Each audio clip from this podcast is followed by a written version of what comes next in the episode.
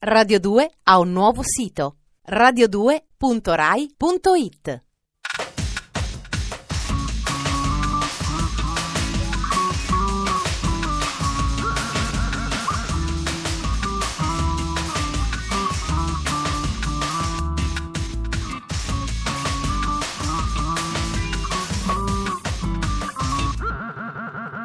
Dispenser.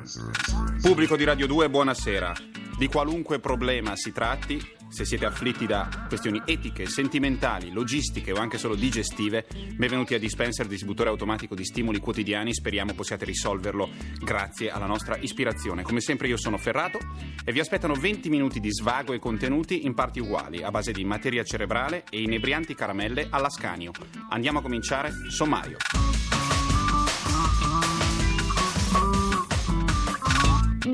Poco di zucchero, come trasformare in peggio la bevanda più famosa al mondo. I tanti volti di una sola cicciona, storia di Lara e dei suoi amori. Sono in una boy band, ma questa volta sanno cantare. La terza prova dei Jagged Edge. In quest'anno in cui la parola antiglobal ha infestato il vocabolario di tutti, dai giornalisti alle casalinghe, e l'unica cosa chiara è che i grandi marchi sono da guardare, se non con sospetto, almeno con attenzione, per chi non se n'era già accorto, è bene ricordare che anche le multinazionali sbagliano. Dispenser ripercorre la storia della bevanda di Atlanta, la bevanda gassata più bevuta al mondo e una delle parole più universalmente note al mondo, la Coca-Cola. E di come anche lei sia stata capace di un flop clamoroso, quello della New Coke. Dispenser.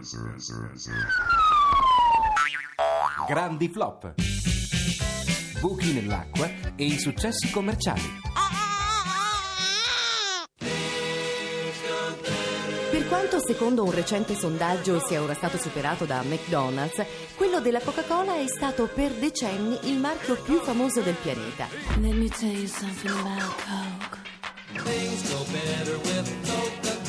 Conosciuta a livello di brevetti con il nome di merchandise 7X, la Coca-Cola fu inventata nel 1885 dal farmacista John Pemberton e nel corso degli anni si è mantenuta fedele alla formula originale.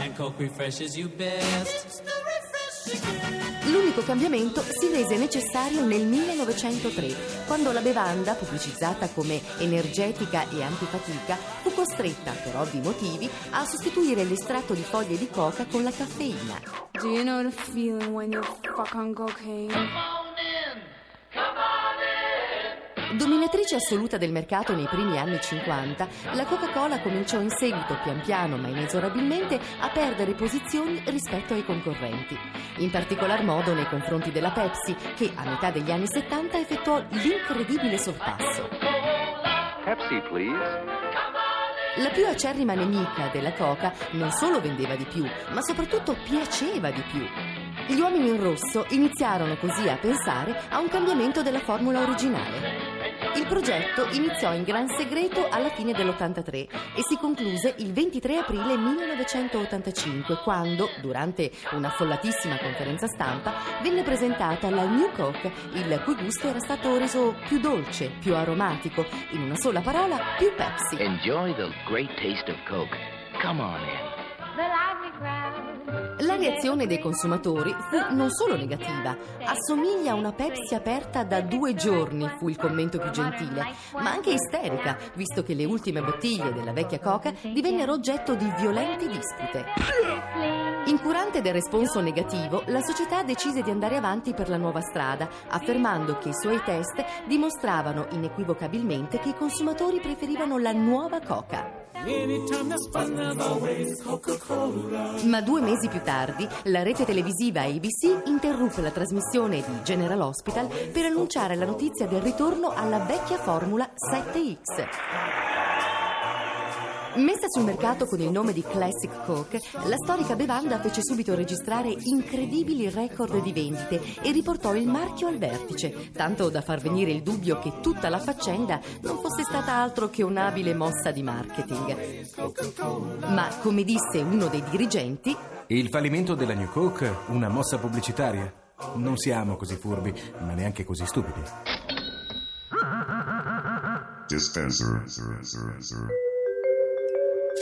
Per le dinamiche del mondo della musica, quando un musicista diventa per qualcuno un guru, un punto di riferimento per la musica che fa, lo diventa anche per quella che ascolta. Succede come per gli scrittori che spesso finiscono col decretare il successo di autori sconosciuti semplicemente nominandoli nelle interviste. I Radiohead ascoltano i Lali Puna e li adorano. Colin Greenwood ha dichiarato di aver comprato già quattro copie del loro disco precedente perché li fa sentire ai suoi amici, che li amano al punto da pretenderli in regalo. Siccome poi Colin Greenwood, essendo uno dei Radiohead, è miliardario, capite che poi dire di no a quel punto risulta molto complicato. Il loro album che uscirà a metà ottobre si chiama Scary World Theory, cioè la teoria di un mondo spaventoso, che ormai è una pratica condivisibile più che una teoria. Per certe cose possono ricordare gli ultimi Radiohead o gli Stereolab. Sono malinconici come devono essere un po' tutti i dischi autunnali, perché l'autunno è la stagione in cui tutti noi siamo un po' più languidi e affascinanti. Quindi approfittiamo delle atmosfere dolcissime dei crucchi Lali Puna. Io li adoro già. Questo è il brano che apre il loro album tra due settimane nei negozi Scary World Theory e si chiama Nin Com Pop.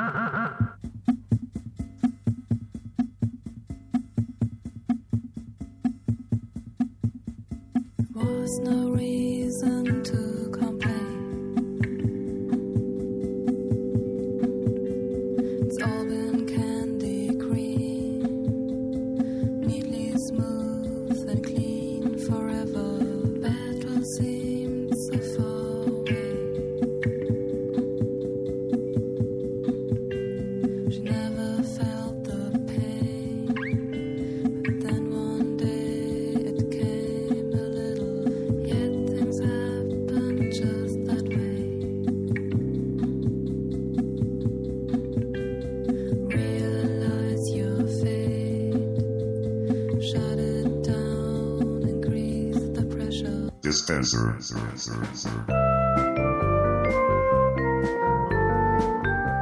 Uno scrittore americano, non sono sicuro, ma se non ricordo male Stevenson, condensò in una sola frase la sua teoria sulla letteratura e nello stesso tempo definì la distanza tra la letteratura anglo-americana e quella europea. L'azione è il personaggio e il personaggio è l'azione. La questione del personaggio è fondamentale da sempre. Quando si parla della morte del romanzo, attività alla quale si dedicano le pagine della cultura dei quotidiani, ogni sei mesi circa si cita sempre la poca consistenza dei personaggi e dei romanzi di oggi. Indubbiamente, sto diventando palloso, lo so, lo sento, la farò breve. I personaggi sono cambiati pesantemente dal Novecento e sono cambiati dopo l'avvento della TV ancora di più. Fine della lezione di teoria cialtrona della letteratura. Passiamo al libro di oggi. Si tratta di Autobiografia di Lara di Andrea Rossetti. Racconta la storia di questo personaggio emblematico, Lara. Lara è la protagonista obesa di questa serie di racconti incentrati su di lei, che ne seguono la vita come in una vera autobiografia.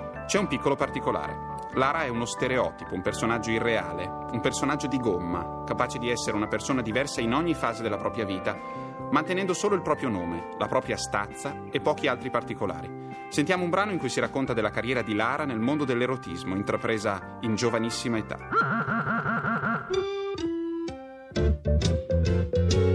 Da quando era molto piccola, se le chiedevano cosa volesse fare da grande, Lara, senza esitare, rispondeva la pornodiva. Le prime volte la mamma ci aveva riso sopra e con aria incredula aveva detto alle amiche «Ma guarda un po' i bambini d'oggi, dove le sentiranno certe cose?» Poi però, quando la maestra l'aveva mandata a chiamare perché Lara improvvisava degli strip nell'ora della merenda, non se l'era sentita di minimizzare nuovamente e qualche dubbio le era venuto. Dove avevano sbagliato? Sotto certi aspetti, Lara era una bambina modello, tutti otto in pagella, dei quaderni ordinatissimi, i libri senza un'orecchia o una sottolineatura, una calligrafia chiara, distesa, con i riccioli delle O che sembravano permanentati. Mai un capriccio o una disobbedienza o una nota sul diario. Eppure era capace di mettere a disagio sua madre se la portava dietro per lo shopping o per un tè. Toccava il sedere dei commessi delle boutique più esclusive. Tentava di pomiciare con i figli delle amiche non appena li mettevano da qualche parte a giocare e questo già a 6-7 anni. La mamma le aveva provate tutte, dal castigo al dialogo, dallo psicologo all'esorcista e alla fine aveva gettato la spugna. In fondo, se non era una vocazione quella. Avete sentito un brano da Autobiografia di Lara di Andrea Rossetti, edito da Frassinelli qualche anno fa, per il prezzo sconvolgente di 20.000 lire. E visto che abbiamo parlato di un mestiere in cui lo scambio di liquidi è molto diffuso, e quello è il motivo per cui i porno attori sul set danno la mano col l'avambraccio come il meccanico, canzone a tema. Loro sono in modo, sono di Torino come Samuel dei Subsonica, che sentirete alla voce, dal loro LP Soluzioni, Liquidi.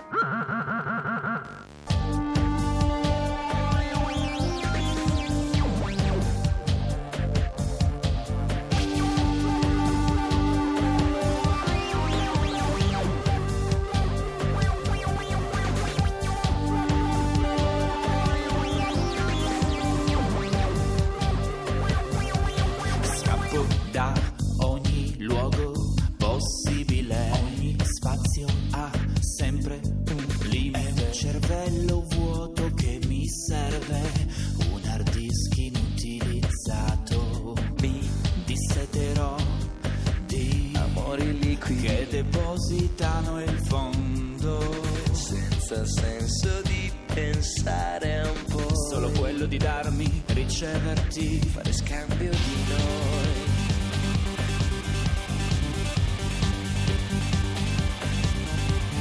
Noi ci utilizziamo ma non sappiamo mai se siamo effetti erotici sui nostri corpi o siamo stimoli casuali.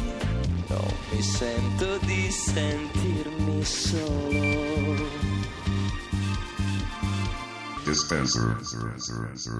Chi già conosce le qualità inesistenti di Ricky Marketing e la capacità straordinaria di valere zero di Britney Spears ha sviluppato una poderosa diffidenza verso certe operazioni. Le boy band poi non ne parliamo nemmeno. Esiste una boy band che almeno dovrebbe essere in grado di emettere dei suoni, piuttosto che quei mugolii virginali cui siamo abituati.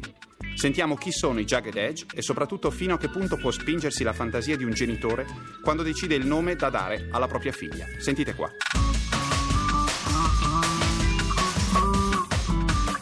Dispenser. Se si potesse trovare sul vocabolario la definizione della parola boy band, probabilmente direbbe così. Gruppo progettato a tavolino dall'industria musicale allo scopo di sbancare le classifiche internazionali. A partire dai Take That, passando per i Boyzone, i Backstreet Boys, fino ad arrivare agli NSYNC, il successo mondiale di questi gruppi dal mediocre talento è stato inarrestabile dagli anni 90 in poi. Ma forse non tutti sanno che il fenomeno ha radici ben diverse. È nato e cresciuto nel mondo della musica black, supportato ed arricchito da artisti che invece di talento ne avevano da vendere. Negli anni 60 c'era Smokey Robinson con i suoi Miracles. Poi vennero i Commodores di Lionel Richie. Per non parlare di quei Jackson 5 che negli anni 70 commossero il mondo grazie alla voce di Michael Jackson bambino. Negli anni 80 tocca ai New Edition, categgiati da Bobby Brown, che oggi di lavoro fa il marito violento di Whitney Houston. Mentre negli anni 90 è la volta dei pacati Boys to Men. Oggi invece è il turno dei Jagged Age, quartetto proveniente da Atlanta e prodotto da Jermaine Dupri, il Remy da surista. I quattro, grazie a Jagged Little Thrill, loro terzo lavoro, sono pronti a raccogliere l'eredità dei loro illustri predecessori, modernizzandola con obbligatori inserimenti hip hop sia musicali che nel look. You see us in the club. Just show a little love, represent your side like me. Round here, if you slip, you catch a hot one. One shot, but a couple of them down.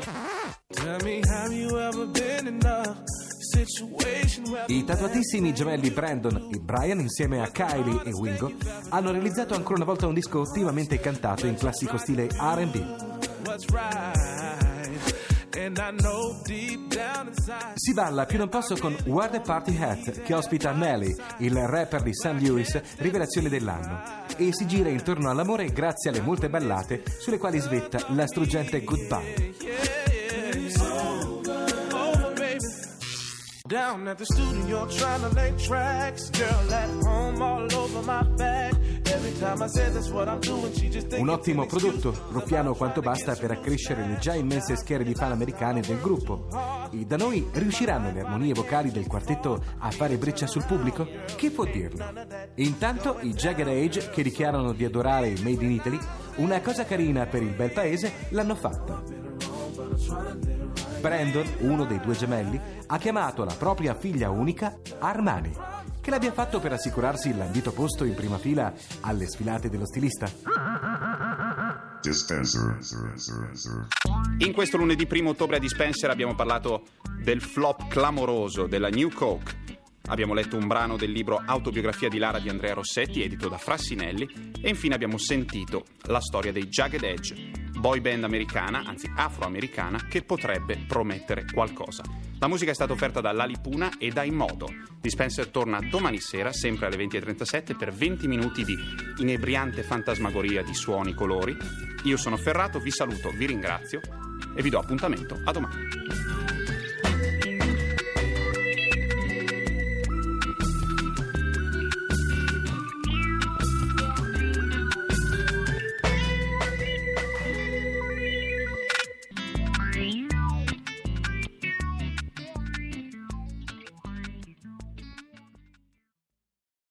Radio 2 ha un nuovo sito radio2.rai.it